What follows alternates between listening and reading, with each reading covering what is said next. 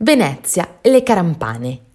Nel 1421, con l'indisturbato dilagare della sifilide, si decise di spostare l'attività di meretricio nelle case che il comune aveva ereditato dalla famiglia Rampani, in una zona che comunque, in barba alle restrizioni, già pullulava di mamole, termine veneziano per prostitute, che adescavano in libertà per le strade.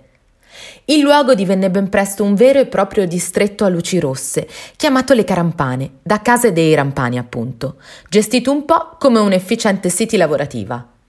Molte prostitute facevano le pendolari, andando e venendo da casa a lavoro e viceversa. Venivano mantenuti e regolarmente stipendiati i custodi a salvaguardia dell'ordine pubblico e delle signore. Le case stesse si affittavano come un normale ufficio o negozio, cioè a prezzo ribassato poiché finalizzato alla mera attività commerciale, non a scopo abitativo.